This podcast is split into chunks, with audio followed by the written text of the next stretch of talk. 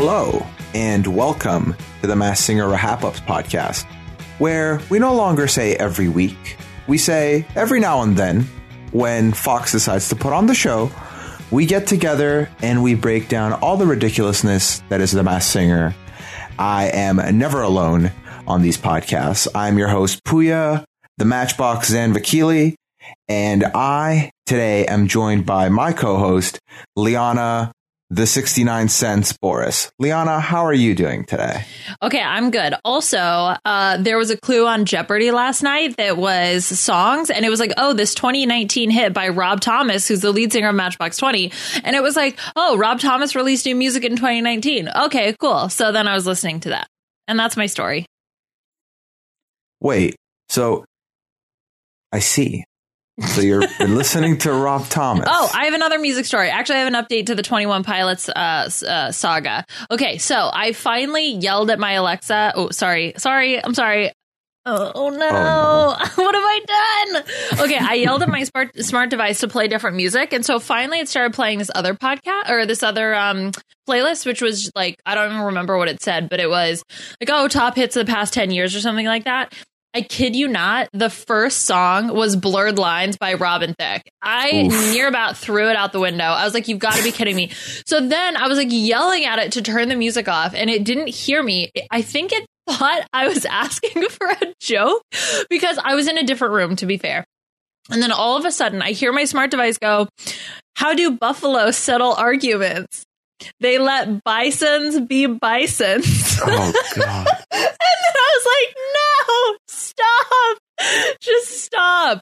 Like, if they're going to steal my data, I want something back in return. And instead, this is what I get bad jokes. This is what happens when you try and break away from the 21 pilots. You get Robin Thicke and corny jokes. Uh, Are you happy with your exchange? I mean, I guess.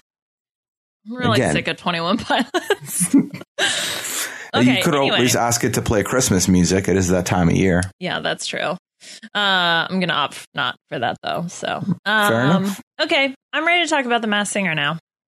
Yes. So before Liana told us about her music updates, uh, we're here to talk about the Masked Singer. We are in the second r- part of the final eight round. We got the first one two weeks ago, and now we're getting the next one here with the remaining four. So tonight we had, or this episode we had the butterfly versus the fox, and we had the thingamajig versus the tree.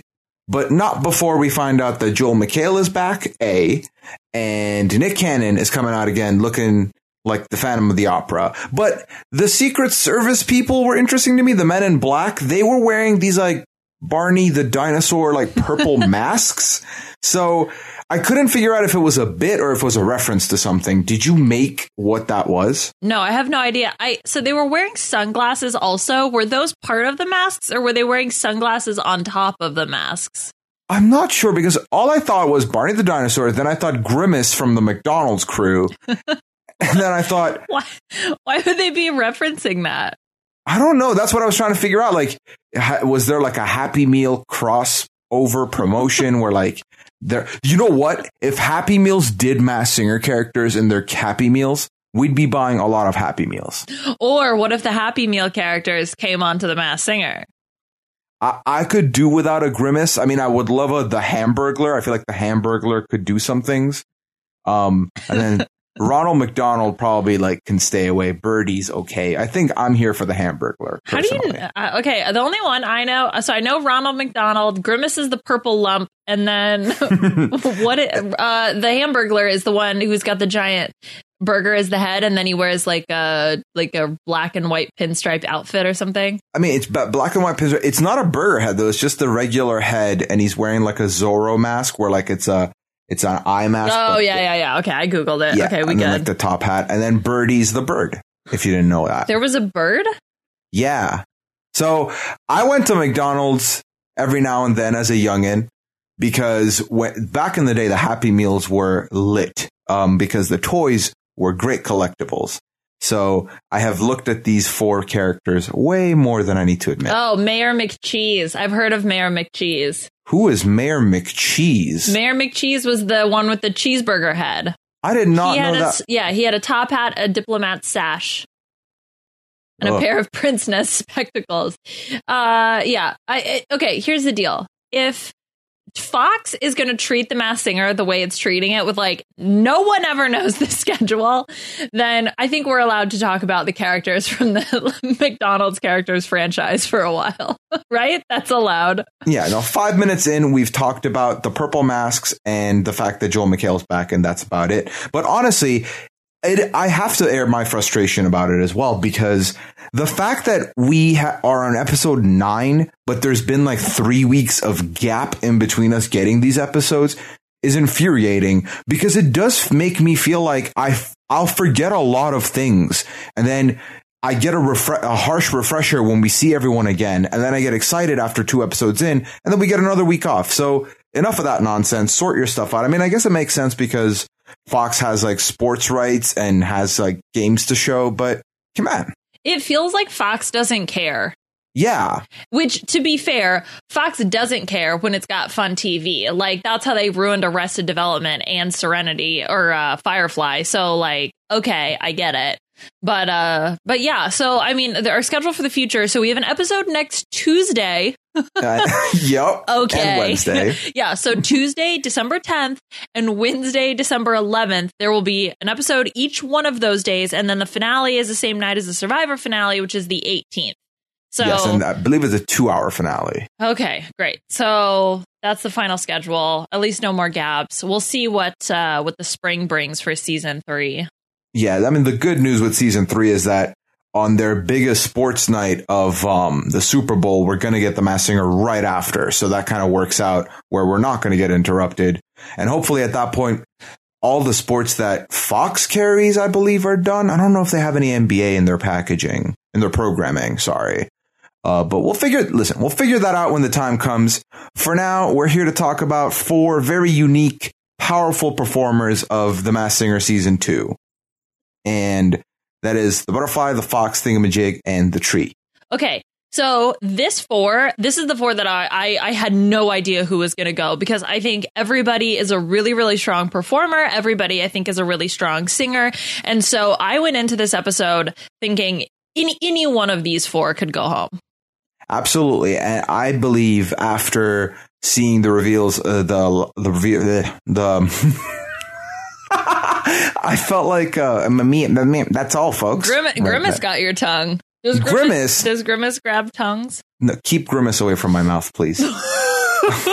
um, You'd rather take a bite of Mayor McCheese. no, was that presented as an option that I could decline? Because no, okay, there's a lot of fun characters. Officer Big Mac.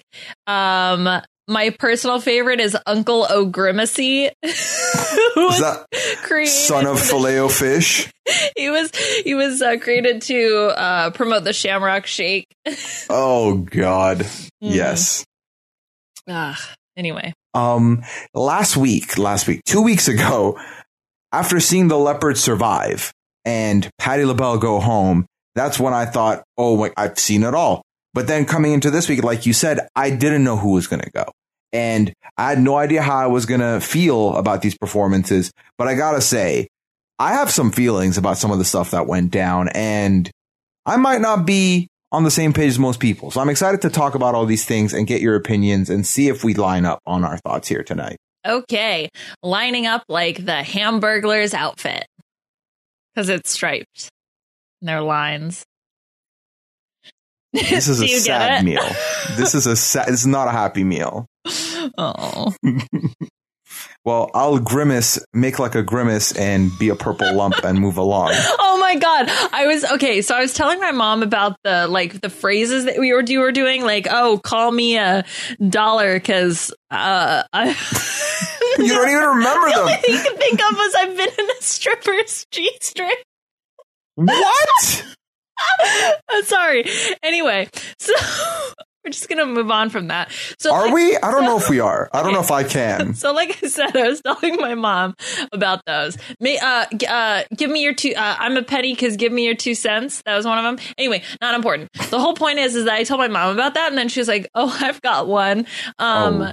call me a biscuit and butter my buns." I was like, "What?"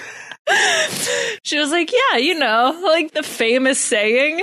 I was like, "Oh yeah, of course, mom." So I've started using it, um, and I like it. But ladies yeah. and gentlemen, if you ever needed a more definitive proof, the apple does not fall far from the tree. Yeah. Oh man. Oh, that's Definitely a, not. that's what we should be for Halloween. I'll be the apple. My mom can be the tree. Which, speaking of the tree, uh, the butterfly performed first. So I tried. Yeah.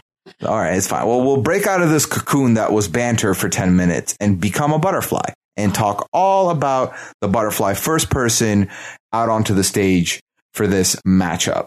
So we get the clue package for the butterfly and, you know, regular fare. Butterfly talks about how things were intimidating. They know they're up against the best, but now they feel better because they've been doing well, yada, yada, yada. A lot of it at this point to me is yada, yada, yada. Um, but then the biggest clue I got was sharing the stage with giants and then it pans to a football. And immediately I was like, I remember watching that halftime show. I remember the Giants were playing that night and it was the night that Beyonce performed and then boom, there was a Destiny Child reunion on stage. So I was like, okay, Michelle Williams already confirmed, confirmed again. And then we got a Hot 100 vase looking thing. We got a playbill for Broadway. And then we got a hint as to what the song's going to be, which we've been getting lately. And the butterfly said, tonight I'm stepping into the ring to show who I have become. And then proceeded to sing Sorry, Not Sorry by Demi Lovato because she's sorry, not sorry. Um, yeah, I thought this was, you know, I mean, obviously Michelle Williams, aka the Butterfly, um, is a really great singer. Um, I thought that the song built. Um, the end I thought was stronger, where she could really utilize her vocals and sort of improvise a little bit more. Mm. Um, but you know, when we think about oh, this whole performance versus singing, she can't really move much, and I, I don't know if that's because a limitation of the outfit with those big old wings, and I'm pretty sure she's in heels, and so she kind of just like stands there. And I will say, if you're talking about like visually watching the performance, it was a little boring from that perspective. And and I, I will say, I also don't think this was necessarily her strongest performance. So the fact that she ends up going into the SmackDown was not surprising to me. Yes. I have a question. I have listened to this song many times. It's on my Spotify like uh, play, like playlist, but I've never seen the music video. Where does the boxing come in? Well, no, I think that was just the she's coming out of her. Uh, what was the thing that you said about how she's going to stepping fight? into the ring? Yeah, stepping into the ring. So there's boxers in the ring. Well, like you could use that same line and be like, "I'm stepping into the ring," and then she like pops out of a TV like the the cursed girl from the ring. You know what I mean? Like that. If that's the if that's the only connection, it's just odd to me. The whole like the dancers with the boxing gloves and stuff just did not work for me. I didn't like that. What I will say is I thought the performance, the vocal performance was strong. And I was like, well, she can carry a tune was kind of how I came out of this feeling. Um, I also made note of the dancing. She didn't dance. It was mostly the, the boxers. And again, I go back to that as like, because she's not dancing, I focus on the other, like I'm focusing on the, the voice, but then the movements and stuff, I'm focusing on these dancers and they just didn't come together for me. They didn't match what was going on to me. I think that the backup dancers are so freaking distracting. Get yeah. rid of them. Unless, okay, there have been a few times where it has felt like truly cohesive, but mm-hmm. most of the time they do just stand out. Like they didn't match the decor at all. It was just no. like put her, like do the background where it actually looks like she's in a boxing match. Like bring down the, the SmackDown microphone that's covered in fur. You know what I mean? Like make it seem like it's a boxing match because yeah, yeah it's just distracting like in the background, like the, the, the big screen behind her vaguely like showed like the corners of a boxing ring. But again, for me, it was like, okay, well, you said one line and now the whole, all I'm thinking of is how is this related to boxing? and as strong as the voice was, like, it just didn't mix well. I think back to the Fox's performance where I thought the backup dancers worked well, but it was also because the fox was dancing with them. I think. Wh- which one? I guess multiple ones where the foxes danced danced with. Yeah, and I think it should at least like somewhat fit the performer. So the fact that they were such distinct contrast between the butterfly and how the butterfly looks, and then these performers it's just too big. It's like a little bit of peacocking going on, and I can't tell what I'm supposed to focus on. Wait, why is it peacocking? Because peacocking is when you do too much and you try and stand out by doing too much. And it's not necessarily great and attractive, but it is, it puts you in notice. So, ah, okay, yeah, Yeah. I, I wouldn't necessarily call it that. It just looked like more like, um, I don't know, they grabbed a bunch of random props and costumes and themes from a bucket and just threw it all out on stage and was like, okay, today, or it's like, uh, you know, when you're doing improv or you're playing a game or something, and it's like, okay, today we're going to be doing boxing yeah. uh, with a butterfly uh, in the rain. and like that's how it was all put together. But anyway, I digress. uh, to the tune of Demi Lovato. Um, as far as the judges go, the uh, comments we had when you sing, your soul is on fire. That's what Nicole said. Now we've moved on from the physical objects. We've moved on from like kind of the verbal clues. What we got was the performers kind of responding to some of these critiques. And the butterfly says, hearing all of your compliments, I am brought to tear after every performance. You take away insecurities I have from my voice.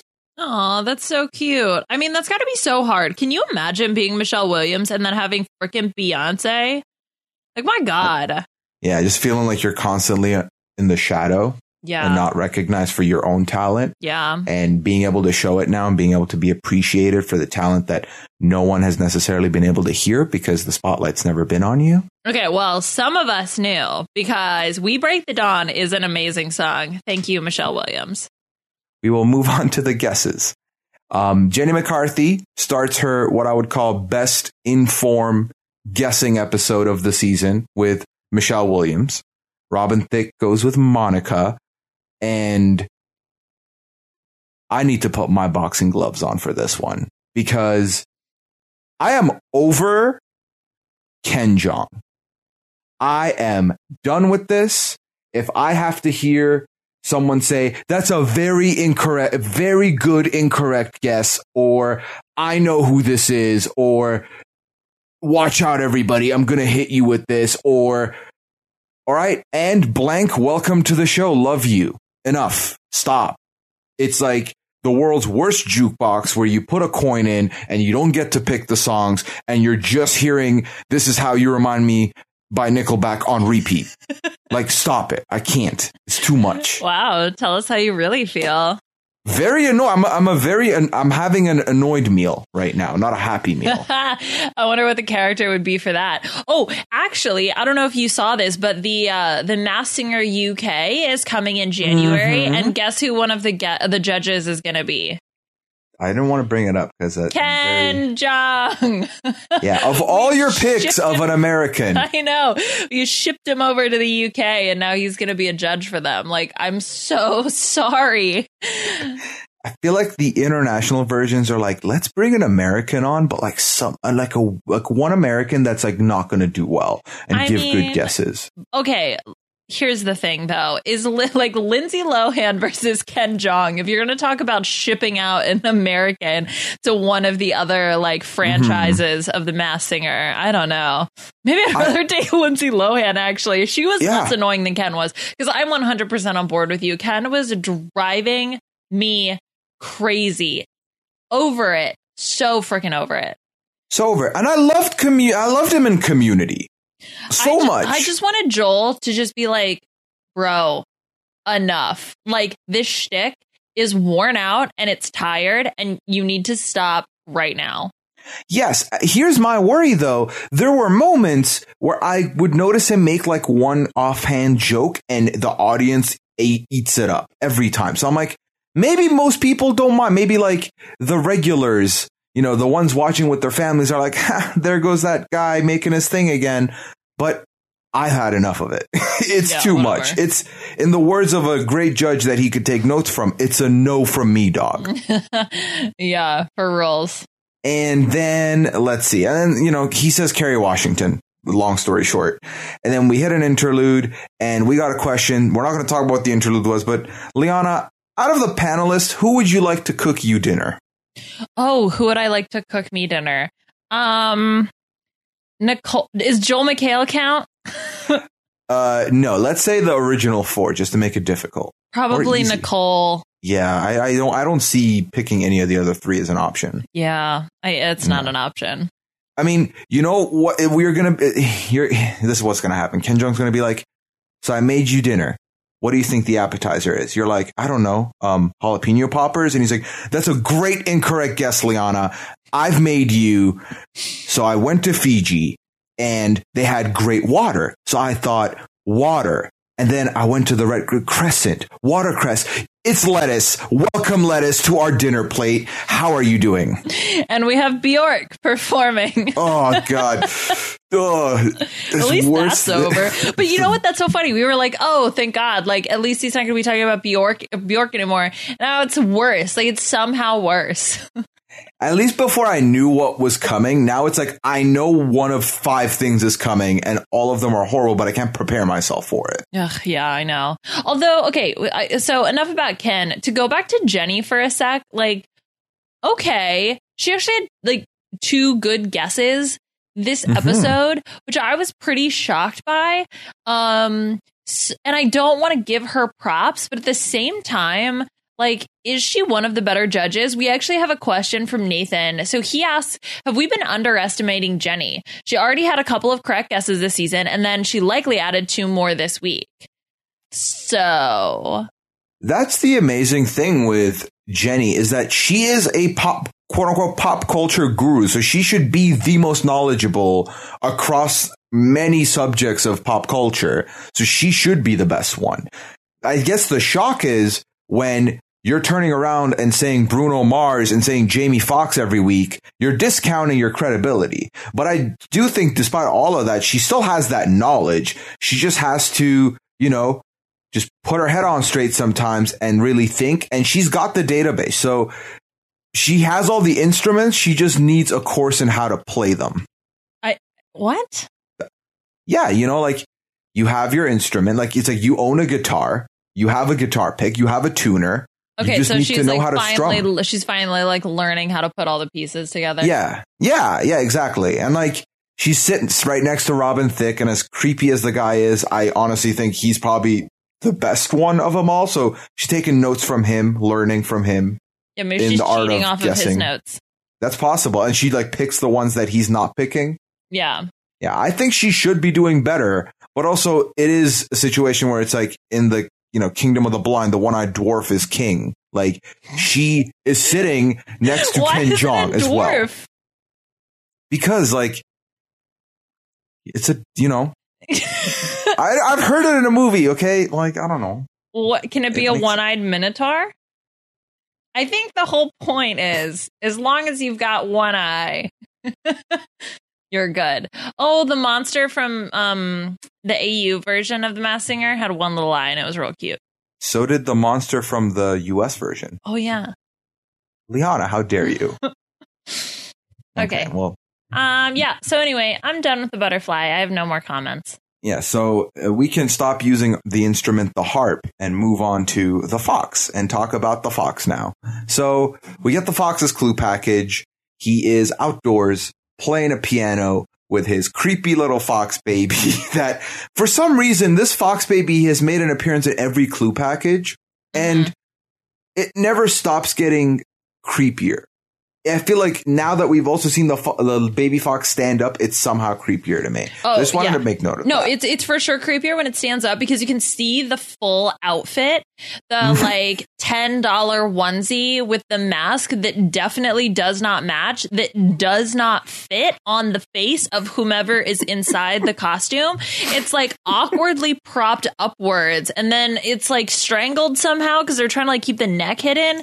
Oh man, that thing is a mess. That whole costume must have been made with like 20 bucks and an intern because it's just a disaster. It was definitely bought for parts at some thrift shop somewhere. Like it's like four different outfits that they put together to make this. And I would love if when the fox gets unmasked, baby fox gets unmasked too, because I want to see who this lanky, strange fox is. Whoever's been poor, forced into this costume. Poor, poor intern. They're like, oh, you brought this? You're wearing it now as your punishment. This was, yeah, you bought this. they put that on national television. Thrice. Thrice. Oh man. Yeah. So okay, so the main clue that I took away from the Foxes package was the yes and, which mm-hmm. is if we're talking to Wayne Brady, which I think has been the prevailing theory that you had. Yes. Well, that totally makes sense because yes and with improv like duh. Whose line? Like, yeah, so Yeah. And before that, we got the four people in like the white morph suits that were jumping around. And for some reason, that also made me think of Whose Line because oh, there's four call. goofy guys. Okay, yeah. I didn't catch that. Yeah. Yeah, so I was like, okay, that's definitely, I can already see Ryan Stiles and Colin Mochrie wearing these in a skit on one of the Whose Line episodes. So that's also how I felt there. Mm-hmm. One thing we got from the Foxes package before we got to the performance was no more fancy dance movements, just my voice. We, this is a moment where I started feeling, oh, the fox is doing something that I've talked about not liking. Just the voice doesn't really work out, but let's see how the fox does. And I felt pretty strongly after this performance that the fox is going to be all right. I, opposite to what I had thought about the butterflies performers and dancers, the fox had like a belly dancer like just one backup dancer was a belly dancer that was dancing in front of him. But the color scheme matched. The fox wears this like gold steampunk thing. The belly dancer's wearing gold. The house lights were like gold and all of it just came together. And I thought the theme matched the song. Tennessee Whiskey was a great choice for the Fox. I thought the vocal range was off the charts. It was great. The wooden X stage was wooden. Oh, the X was wooden is what I'm trying to say here. I like that extra touch. It kind of looked like hardwood floors. Was into that. And I also did notice, I don't think I've noticed this before, so I think it's new. The Fox had a nose ring on, which if we talk about like outfit changes that the monster was doing last season, it was a nice little touch there that I also enjoyed. So I thought this was a, all around good performance from the Fox. Okay, so I love it when they just stand there and sing because that's I what I think this show is about. Mm-hmm. Also, I'm pretty sure the Fox has had that nose ring the entire time. No. But I digress.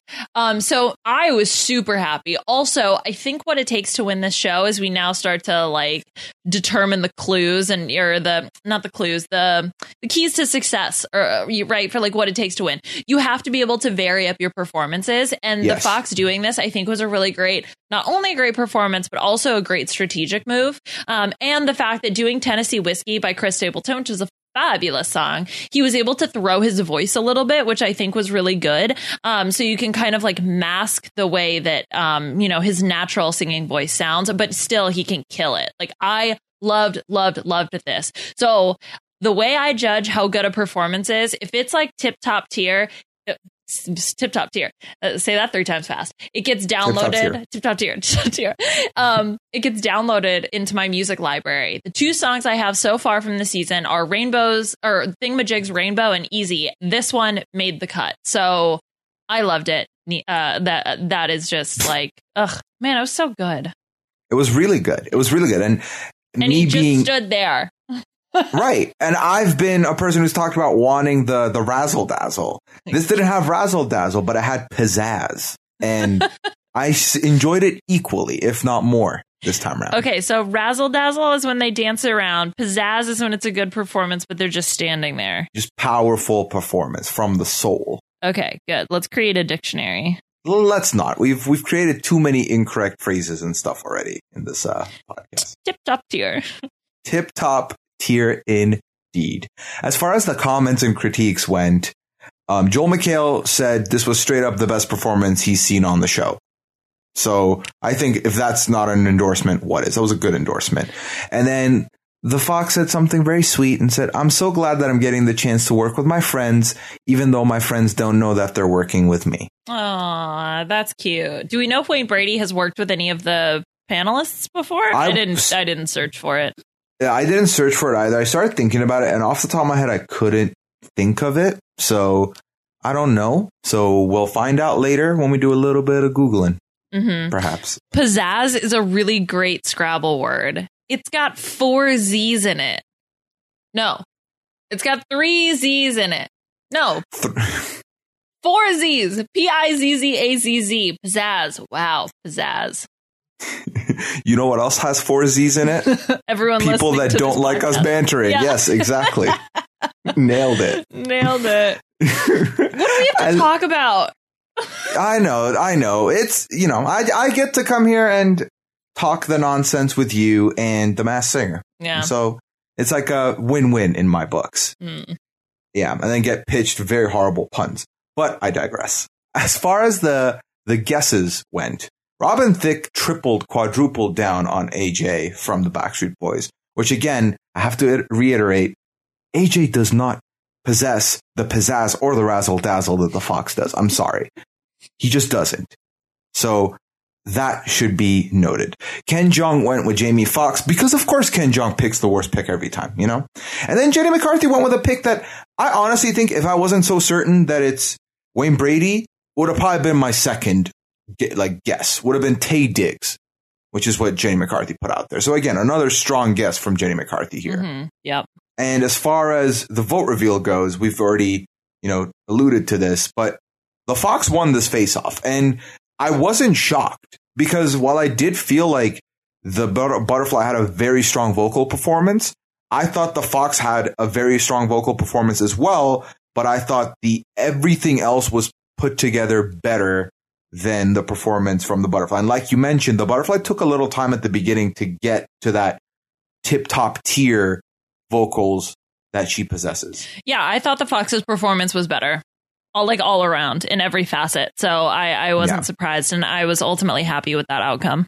And now one of Liana's picks was going to the SmackDown. Oh no. now before we talk about the second bracket of matchups here, we'll take a pause and get some messages in from some sponsors.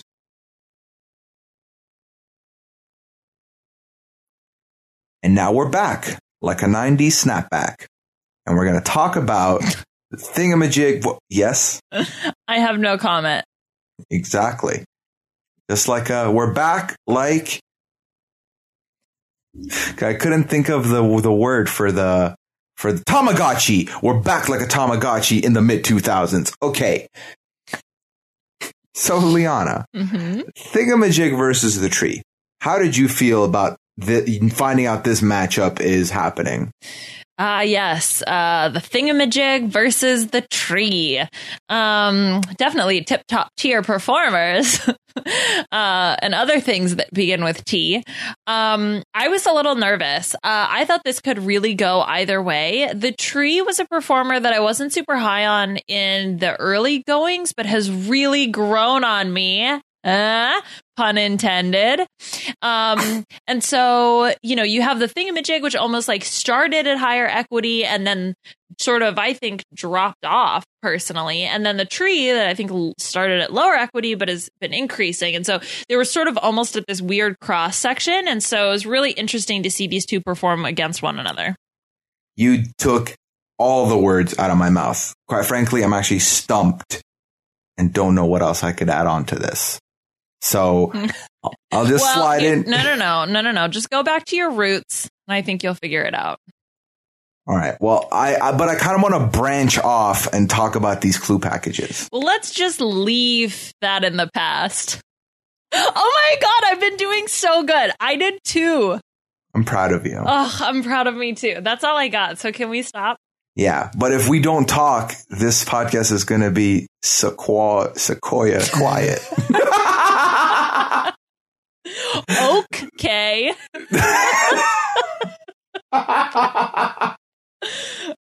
Why you gotta be so Groot? what? okay. so the thingamajig has a clue package like every performer has. And talks about how in their line of work, they're used to hustling every day. If you really want something in life, you need to commit to it 110%. So, and we get a ceremony of the thingamajig marrying the thingamajig, which is to say that the thingamajig is committed to the thingamajig, but would like Nicole Scherzinger to know that she will always be his second pick, which if we go back to your theory, Liana, that this is Victor Oladipo, Victor Oladipo was picked second overall in his draft year for the NBA. Oh, that Randy Newpel had a question about that, and now that question makes sense. I didn't know Yeah. what it meant.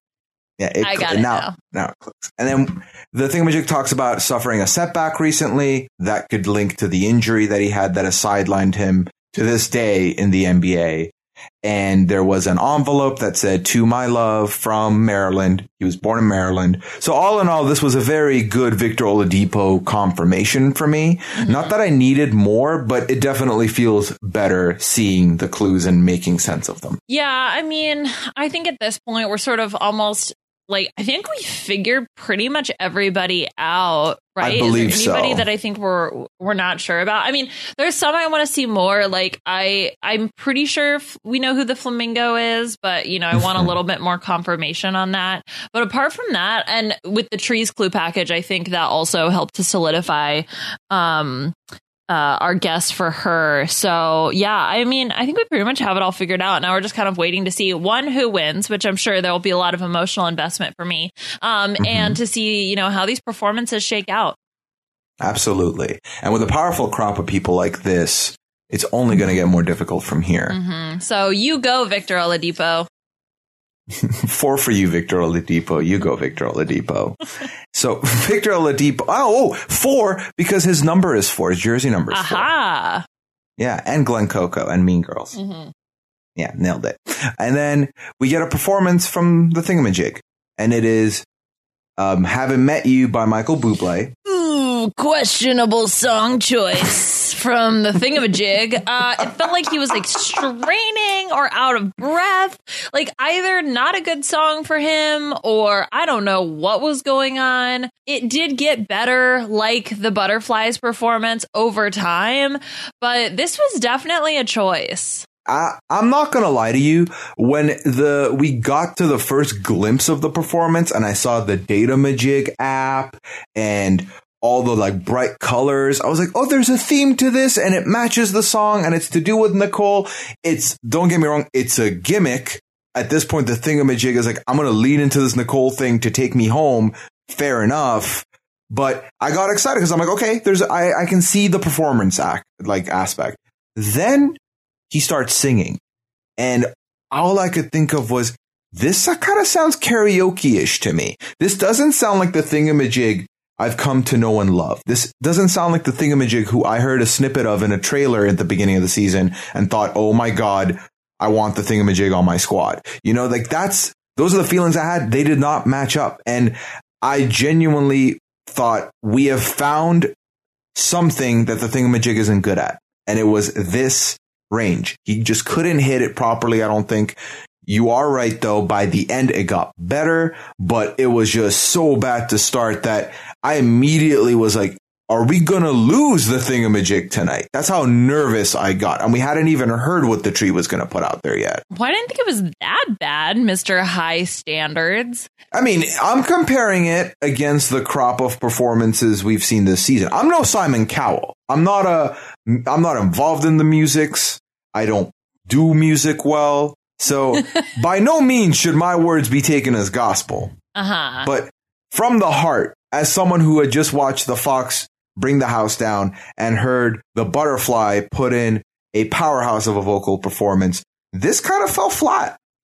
Yeah, I mean, I agree with that. I um I didn't think it was one of his stronger performances. The just to go back to the the theme, um the whole like oh it's a dating app, just haven't met like haven't met you yet. That was really cutesy. Although I didn't quite get the backup dancers. Um so yeah, were they like Oompa Loompas? was a choice. I don't think their skin was orange, but they definitely had the green That's hair and like the pink outfits and stuff. Um, but this actually reminded me, backup dancers aside, of when the rabbit from season one sang "My Girl." Um, by the Mm. Temptations, and then they put up the pictures of all of the female competitors from the season. So I thought that was really cute. So this made me harken back to that. Um, so I liked it from that perspective. But um, but yeah, uh, not a great song choice for the thingamajig.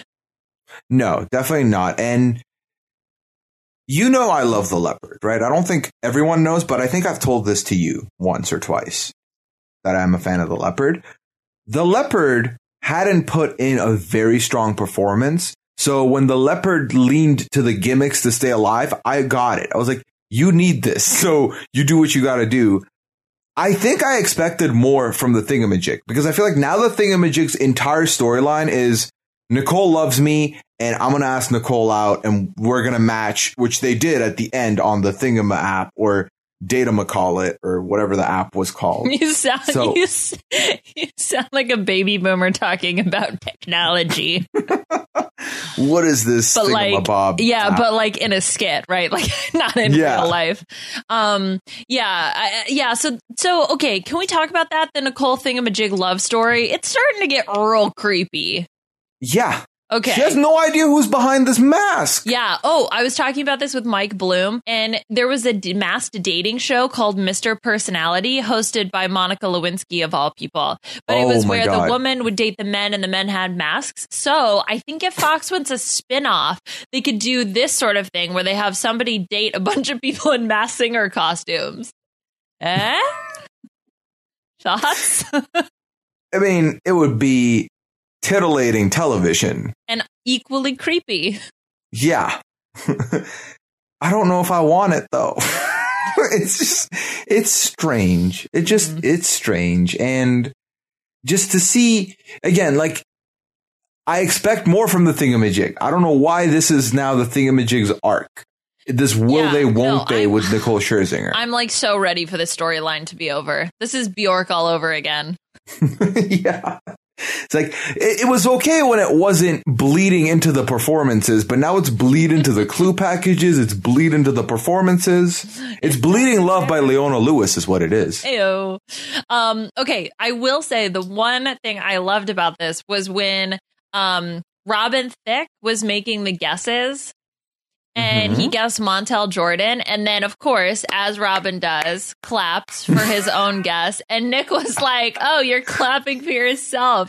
Oh, that made me feel so vindicated and so you happy. called it. I did. You he called clapped. it so long ago. He claps at his own guesses. Not like good clap to yourself after you feel great about something. Like, huh? I did a great job.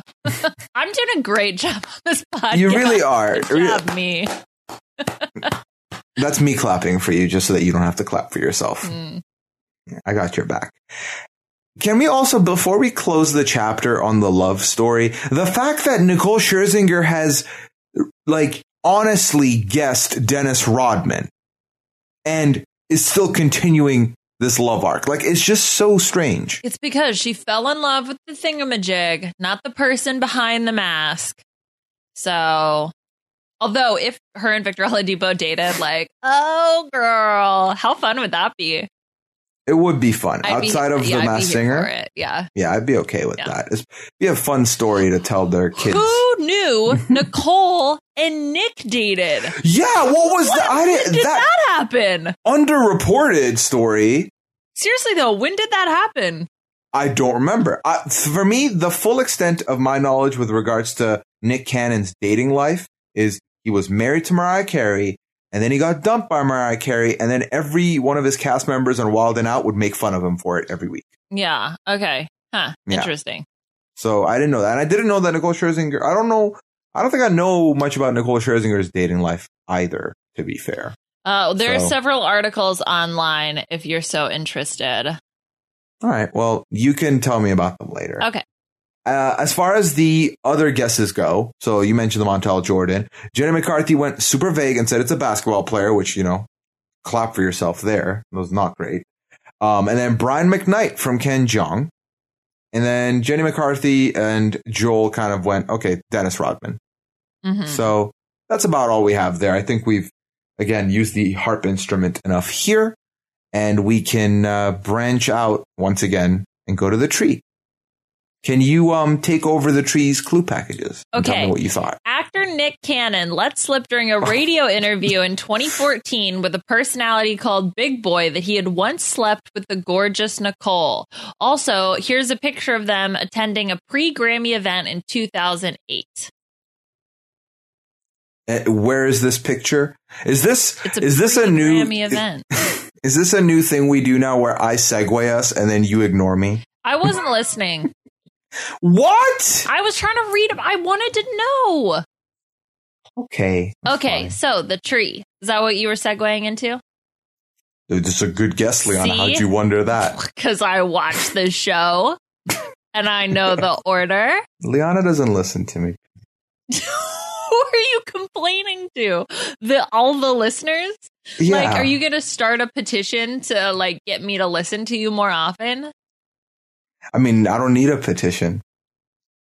It's my truth. I'm speaking my truth. Well, if you speak your truth, I'm never gonna listen. So Okay, well, that's just delightful. Okay, okay, well, let's branch on into so. see, you were listening to me. ah, man, Yeah, we have like three people listening after all this. agreed. I'm sorry. yeah, I, apologies to all three of you. yeah. and me on the re-listen when I'm editing this later. so yeah, so it basically, I want you to talk about the tree's clue package. what even is this podcast at this point? I was trying to talk about this on the B and B, and I was like, I don't even know anymore because, like, is there really that much content to talk about anymore? Like, yeah, I guess there is. Yeah.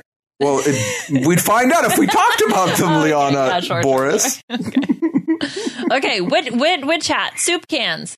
Okay, so that's what I've written down. So the witch hat, we know that she's been on Broadway, The Tree. She played Elphaba in Wicked. Mhm. So Yes. wit chat. Yes. And then she was running around with Dynamite. Um, Anna Gasteyer was on a show called Lady Dynamite on Netflix. Boom. That's a good link. Uh, the whole What is a Friend? Not even a smelly cat. She did an SNL skit where she does did an impression of Lisa Kudrow, Boom. also known as Phoebe Buffay, also known as character on Friends. Liana, that was for you because I know you don't watch Friends. No, but I mean, like, I'm familiar enough with the reference. Really? Well, good for you. Yeah. Good for Thank you. you. Uh, yes, thank good job, me. Great job, me. Okay. This performance was so freaking good. I Yes. am about to stand the tree. Like, let me go get that tree emoji and put it after my Twitter profile handle thing or whatever because, oh my gosh, she can. I here's what I wrote. She can sing F yeah. That's what I wrote down. I was super into it. There were no backup dancers because girl knows, like, this is about me. Back off backup dancers. And she even put pictures of herself up on the back screens. So it was like, not only are you focusing on the tree, but it's just like tree, tree, tree, tree, which then, of course, the audience does their little uh, pointy YMCA Pointy thing tree. and they go, hey, tree, tree, tree. So I'm here for it. I'm totally rooting for the tree. To be honest, well, we can talk about this later when we talk about the final six, but like, you get it, girl. I would be totally fine if the tree won. I'm here for it. Same. And I did not, uh, coming into the show, I had never thought I would have said these things because I didn't really rate the tree. But I thought the video in the background of the tree, like kind of popping multiple trees next to her was great. I liked the smoke coming out off the ground. That was really good. The vocals were Queen, but also the smoke was good. The video background was good. This was a performance. This was a all rounder for me.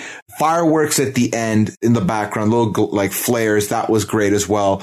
But then none of it took away from the voice. And this was a good song choice for the tree. I thought Total Eclipse of the Heart by Bonnie Tyler was great. And I genuinely was uh, was like, I think the tree's winning. And if the tree doesn't win this matchup, it's 100% because of the Nicole shtick. Mm-hmm. That's how I felt. Yeah, like call shenanigans. It's it's all Absolutely. because of the shtick. I get it. Um, but yeah, I mean, I, I so I was really hoping that the tree would win, even though you know the Thingamajig like came in big fan favorite, but this performance, the Thingamajigs just didn't stand up to the trees. No. Uh, also, pun intended, perhaps. Um, but anyway, so uh, I was really happy when the tree won this SmackDown. Wait, no, that's not what it's called. Face off. The tree won Face, face, off. Face Yeah. off. Mhm. Yes. Yeah. Also, if you do choose to put the tree emoji in your name, it is timely because it is Christmas time. So no one would imagine that it's about the Masked Singer either.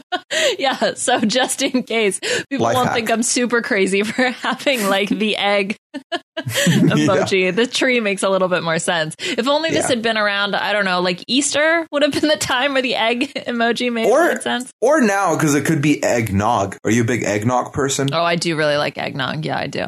I've never tried it. You've never tried eggnog. No. Oh, it's really good. Yeah, well, maybe one day Okay, maybe one day.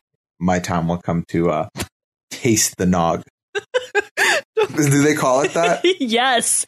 And Oh, you, what? Yes, and when you go to the store and you buy some, be like, "Sup, brah? I'm ready to taste the nog," and then see what they give you. It Please sounds tell like me how you're that pranking goes. me. No, no, you no. are prank you are setting me up. I am not doing. I am not going to go voluntarily buy a liter of eggnog. If I don't like it, You it's just going to sit call. there. No, no, no. Just ask. Okay, don't do that. You need to ask the cashier for the good version of the nog. So be sure to go to them and say those words. Am I also going to buy a tub of gurt at the same time? What's Gert? Yogurt. Yolk. yes. Like this is just like Chad slang that doesn't need to exist, and I imagine it does. Oh man. Okay, so our lab manager came in today into lab wearing this like he I mean he looked very professional today. And uh and I like looked at him and I was like, "Oh man, super profesh." And then uh our French postdoc like looked at me and he was like, "What does that mean?" And I was like, "It's professional, but it's shorter to save time." and I was like, "But Sure now did. I've explained it to you, so I wasted all that time." So then he kept going around being like, "Profesh." super profesh. it was really great. You're teaching people new verbiage when it isn't even verbiage, but you're coining it just because like you're 69 cents. ugh, just like the nog. I'm going to branch out once again because I'm just stuck on this one thing now and talk about these guesses. Nicole goes with Lisa Kudrow because after the Friends clue, I think she saw nothing else. Um, Jenny McCarthy hits, goes, you know, for another one, gets uh, Anna Gasteyer in there, which I think at this point is the front runner. Probably the, we are for sure certain that it is her. Joel McHale goes with Megan Mullally. hmm Yeah, I mean, shout out to Jenny again for like having a really solid guess here. So as much Mhm. as I dislike her and her choices, uh, she made a good guess here, I guess. So whatever. Yeah, I mean, it's a good thing they're not playing for immunity Nah. of any kind of way. Yeah. Oh man. Okay. I know that there's okay. All right. Okay. We have to find a celebrity that we can get to go on the show that will be like a vaccine. that's their character. Ooh, you know who would be good? Or- Dax Shepard. Oh, you think he'd do it? I mean, we okay. So yes, that's the other thing is like finding somebody who would just go for the gag. They don't have to be on there long. They don't have to be a good singer. But we could do either that, or we could do um, like the measles, and then that's your character. the chicken pox. yeah, but measles I think is more topical. Okay. you know what else is topical?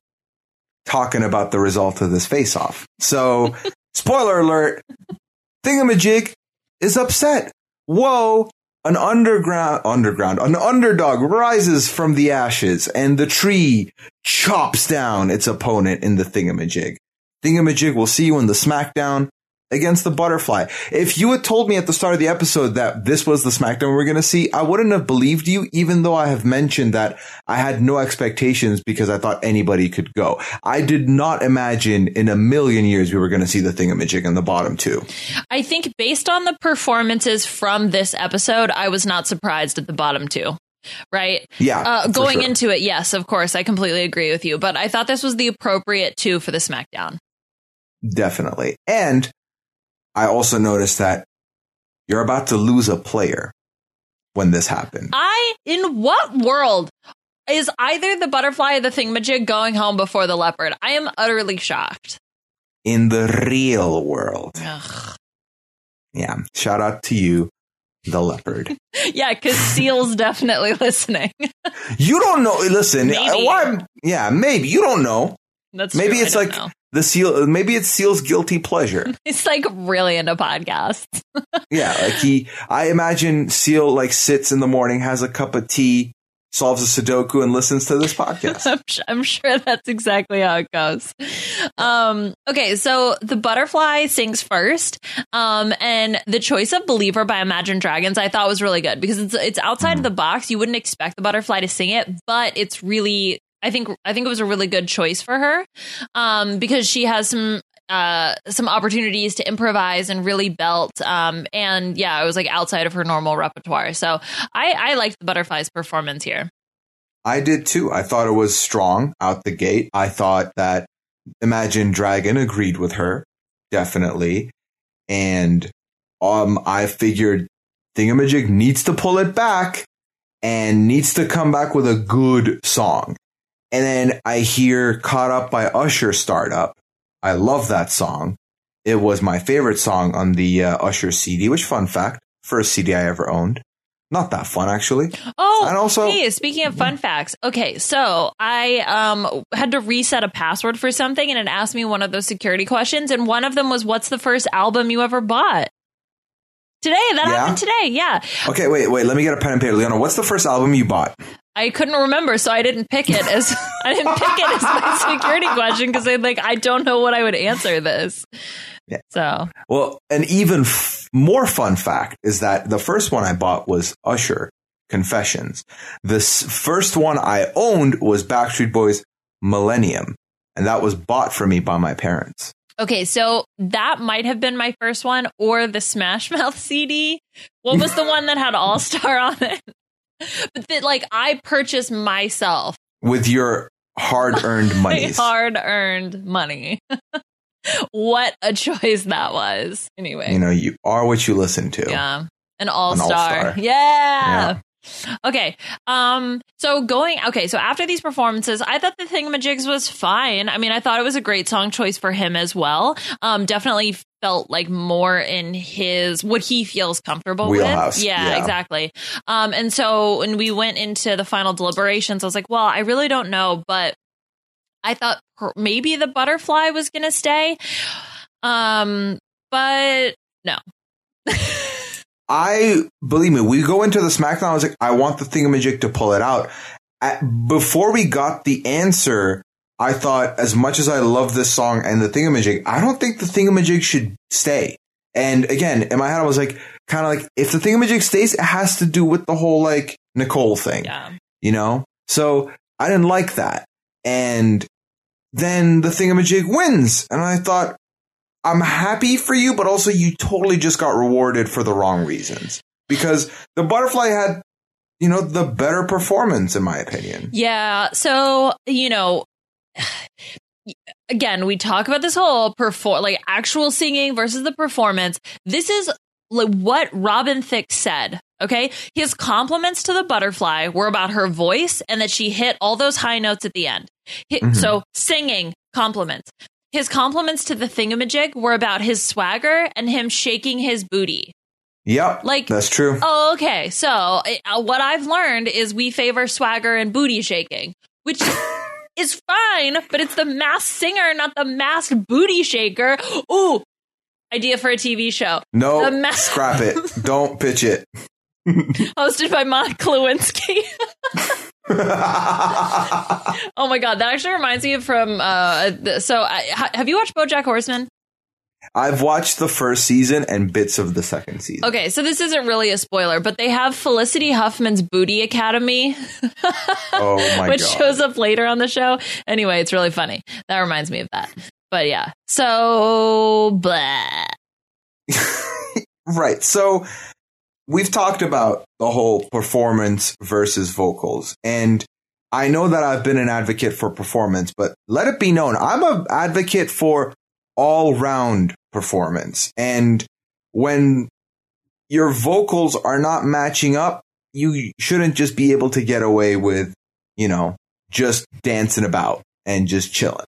Yeah, I mean, he but, but, the thing is, I guess what I can say if I'm going to look at the other side of the coin mm-hmm. is that we've heard the thingamajig's voice. We know the thingamajig has a very strong voice. So right. if this is a one off like week time, that's fine.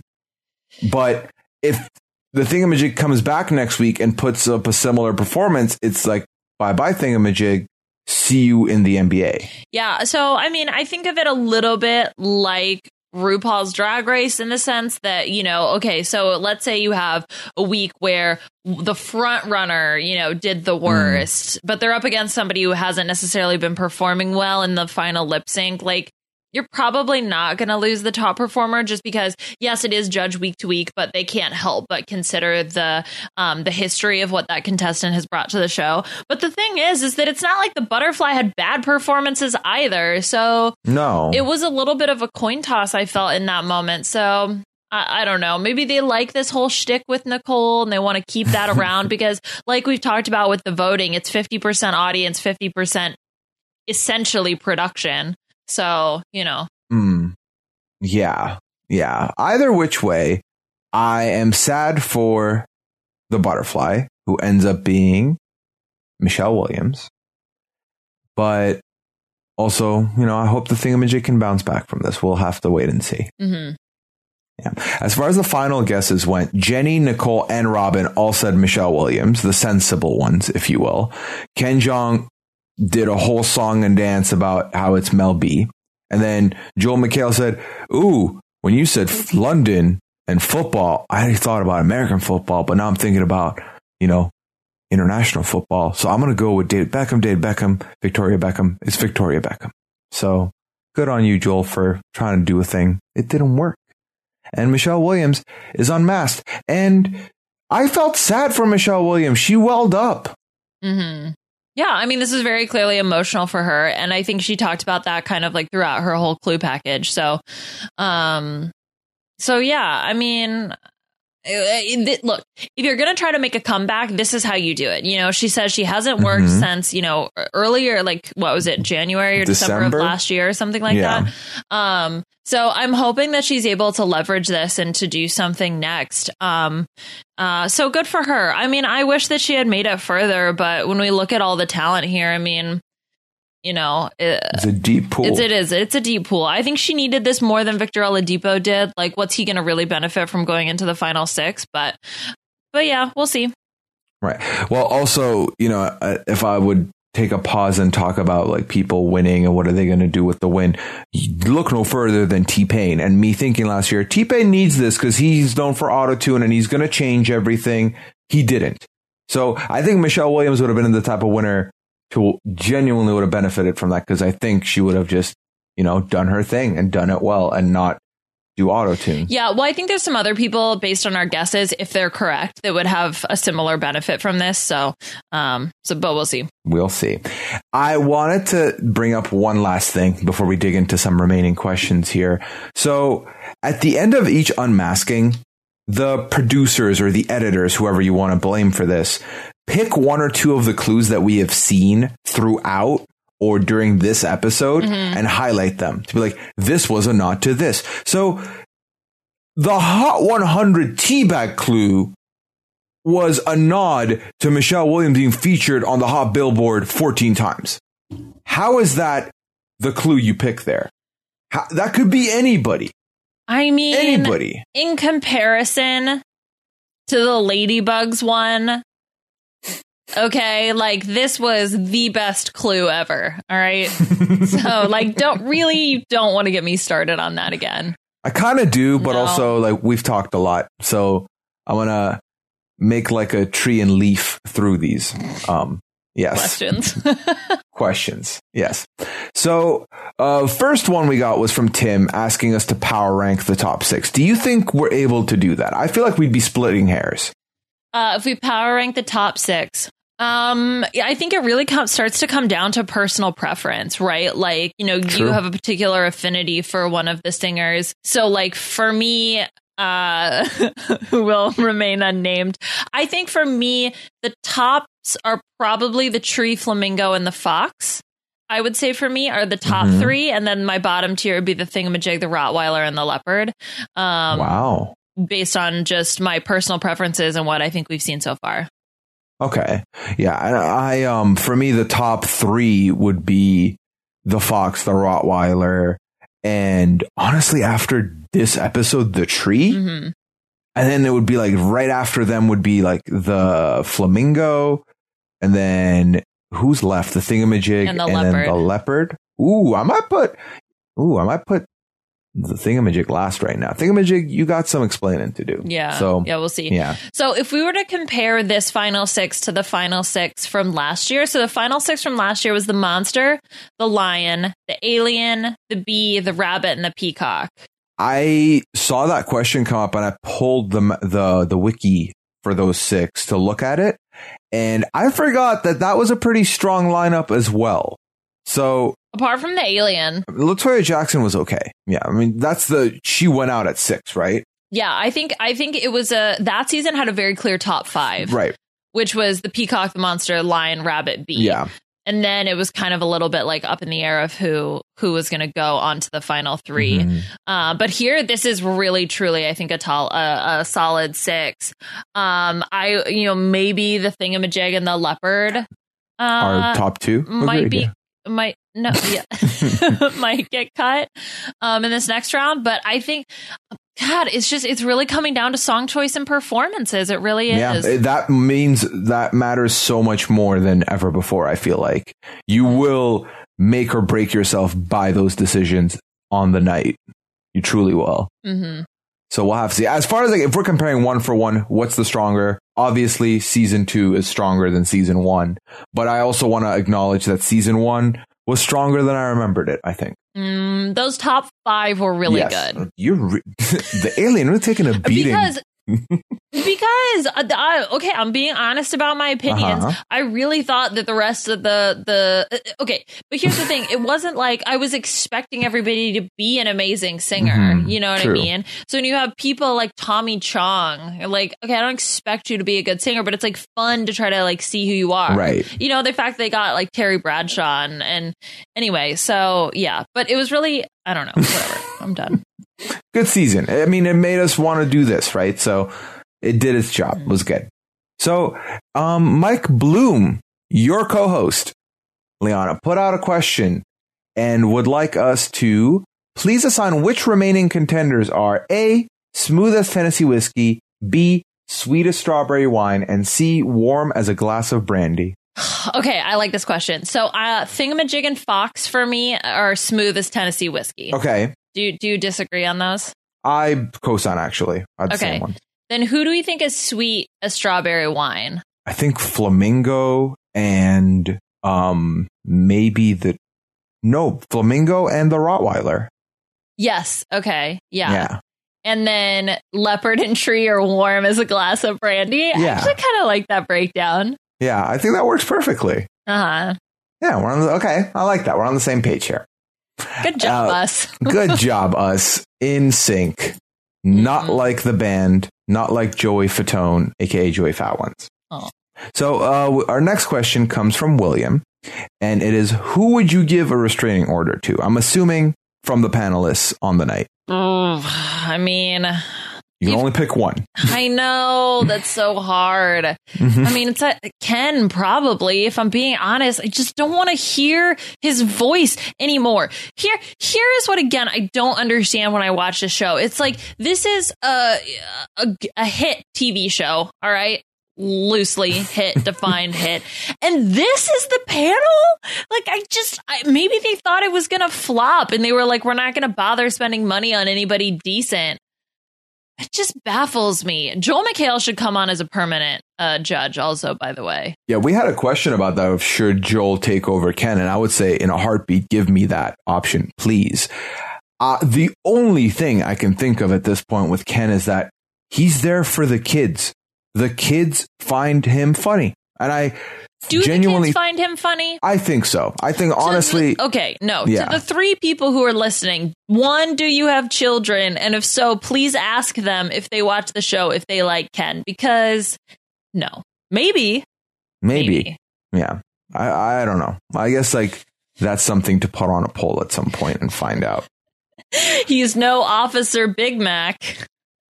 Do the kids like Officer Big Mac? I honestly don't think so. I don't think kids know that now. I don't think these characters are prevalent anymore. Hmm. Yeah. I mean, also, I've not ordered a Happy Meal or been inside a McDonald's in a hot second. So, Hmm. yeah. But but Ronald McDonald is still around. Ronald McDonald's still around, but also, I don't know if it's like because Ronald McDonald has become a meme in a way. Oh, okay. Maybe. Also, his name rhymes. with the chain's name. Very good. you get a sticker that says, I'm grape. What am I, Tony the Tiger? And it smells like grape. oh, gr- oh, I heard great. I thought you were giving me at least half a compliment at that point. no, just being condescending. Ah, classic Liana Boris. Okay, so there was a mascot that was introduced by McDonald's restaurant in 1986 called Mac Tonight. oh, oh, it's a man with a crescent moon for a head wearing a black suit and sunglasses. so you're telling me McDonald's had the first Netflix and chill with Mac tonight? And it was it was meant to advertise McDonald's late night hours to adults. Yeah, yep, exactly. Okay. Move over Netflix and chill. Forget Disney Plus and the other thing. We about to Mac tonight. oh, for a number of reasons, that's not great. Mm. Oh, th- that filet o fish. Okay. So one more question for you. Do you think that the butterfly threw this round? No, I don't think so. And you're still convinced of the ladybug throwing it? No, you mean Patti LaBelle as the Uh, I mean, pa-? I mean the flower, the flower. yeah, I'm I'm still convinced that that happened. That is so ridiculous. It did happen. She threw it. Just like I picture Seal doing Sudoku and listening to our podcast, the exact same level is how much Patti LaBelle threw that challenge. She threw it. All right. Well, Seal, love your music, man, because you're clearly listening to this. Mm. All right. And on that note, I think we've about come to an end here on things to talk about, unless there's anything else from the McDonald's universe you'd like to share with us today. Nah, I'm good. I've talked enough about Mayor McCheese tonight than I think I ever want to again in my and life. than you've ever have. I don't. I feel like in all the times we've spoken, this is the first time we've ever talked about McDonald's, and then we've dove in this far into it now. I yeah. Okay. you you made the grimace reference. I know I did start all of it, but they were wearing purple masks. It wasn't. Cra- It's I'm. purple. They could be grapes. They could be the member berries from South Park, and then we talk about South Park for a while. Well, I'm sure there's other moments where South Park's going to come back into reference. I'm just glad that at the beginning I mentioned Grimace and Barney, and we went the Grimace route. I don't think I could have handled the Barney route. Why? So, Barney, we, see, I don't want to talk okay, about we don't want to get. Okay, you know what? Let's just. Okay, so You got another you can 15 find minutes. me on social media uh, at Liana Boris. um, so Mike Bloom, the aforementioned Mike Bloom, and I have recorded the. Wait, what day is today? Okay, we're recording the RHAP B&B uh, this week. Uh, we have guest Mary Krakowski, who's going to be on with us, so that should be a lot of fun talking about everything Survivor. Um, and then Mike Bloom and I were also on the latest episode of Renap, Robin and Kivanita podcast, um, playing fun and games with them on Family Game Night or whatever the podcast was called. So definitely check those out. Um, they were a lot of fun. and did you do Drag Race? Oh my God. Yeah. Wow. Okay. Also, um, Mike Bloom. Oh, Mike Bloom again. Oh my God. That guy. My, Mike Bloom, uh, Brett Wolgamont, and myself got together to talk about Drag Race UK, um, which just wrapped a couple weeks ago, actually now. Um, so we talked about sort of a summary of the season and our general thoughts. So look for that. That should be out soon, if not uh, out already. I have been going to work and been watching Survivor still, uh, keeping up with that, and caught up with Riverdale. That was shambolic. So that happened. And you can follow me at Puyaism on all major platforms. I look forward to doing this next week, Liana. I'm assuming we're going to do um, both episodes together in one go. Yes. Yeah. Let's just do one podcast for both episodes. Yeah, I think that's that's the way to go about. Yeah, because I think we're gonna go. So we have final six. So we'll go final six to final five, and then I think we're gonna go final five to final three. F- I mean, no, no, no, Right? no, because I think in the episode Nick said in two weeks we're in the semi. Oh, that's the finale. Wait, yeah. Oh, yes. You know what? You are right. Yeah, Okay, so we might lose three people next week. I think. I, I think uh, because that's the way they did it. Where um, You're right, it It, was was, final, final six, three. final five, final three. Yeah. So Yeah, two hours though. How are they going to fill two hours with three performers? Well, they did, Did it they last last year. time? yeah, because they did the like recaps and Mm-hmm. Yeah, and then everyone came back for a performance. I feel like. yeah, exactly. So they'll they'll make it work. Yeah. Okay. Well, we'll dive into that and a lot more next week when we talk the Masked Singer once again. Until then, you have all been leopards. The few of you that have stuck around, we appreciate you a lot. Thanks to everybody who's left reviews. Thanks to everybody who's subscribed to the podcast feed www.robhasawebsite.com slash masked singer. Um, it's always fun to sit here and talk the silliness of both Masked Singer and Miscellaneous. And we will unmask you next week. Take care, everyone. Bye.